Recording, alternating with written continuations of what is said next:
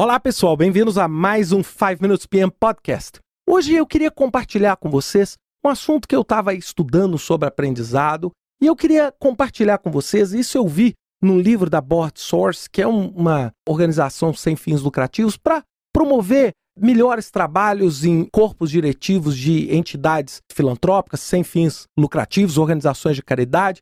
E lá eles falaram sobre os estágios de aprendizado e eu achei isso extremamente relevante para que a gente entenda como é o nosso trabalho e como a gente se desenvolve como gerente de projeto para poder entregar um resultado melhor. Basicamente, nós temos quatro estágios que se dividem em dois eixos. Um eixo é o eixo da competência, tá? E o outro é o eixo da consciência.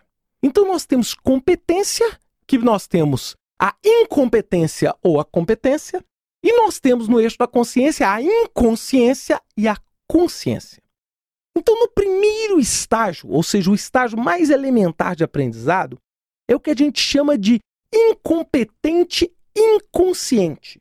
É aquele que não sabe fazer e não tem consciência de que não sabe fazer. É aquela pessoa que, assim, ela não sabe nem que ela não sabe. Não é? Então, o incompetente inconsciente é, por exemplo, dentro da nossa analogia com gestor de projeto, é aquela pessoa que acha que está fazendo gerenciamento de projetos e nem ela sabe que aquilo que ela está fazendo não é gestão de projetos. É? Aquela pessoa que está ali desenhando uma barrinha no Excel, colorindo o fundo ali, tal, e tentando entender que aquilo ali se relaciona com algo chamado cronograma, etc. Mas a pessoa não tem nem a consciência do que ela tem que fazer. Então é o que a gente chama de incompetente inconsciente. A partir do momento que a pessoa vai evoluindo ela se torna um incompetente consciente. Qual que é a diferença entre esse primeiro e o segundo? O primeiro ele não sabe que ele não sabe.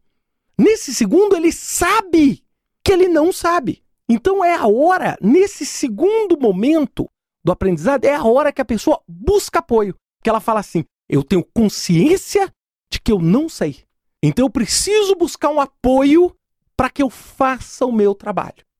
A partir do momento que eu busco esse apoio, eu evoluo para um terceiro estágio, onde a minha consciência continua, mas a incompetência vira competência, onde eu viro um competente consciente.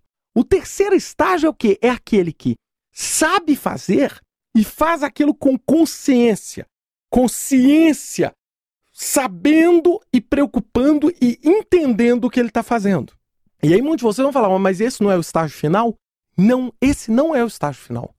O estágio final é o quarto estágio, que é o competente inconsciente.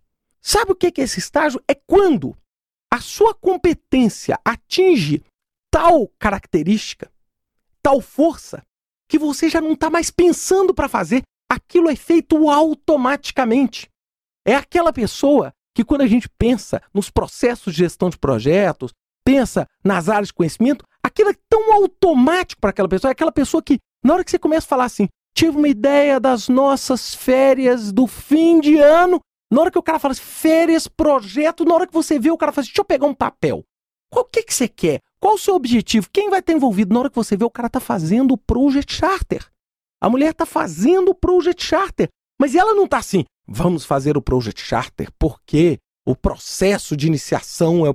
Não, aquilo é natural, aquela competência é inconsciente.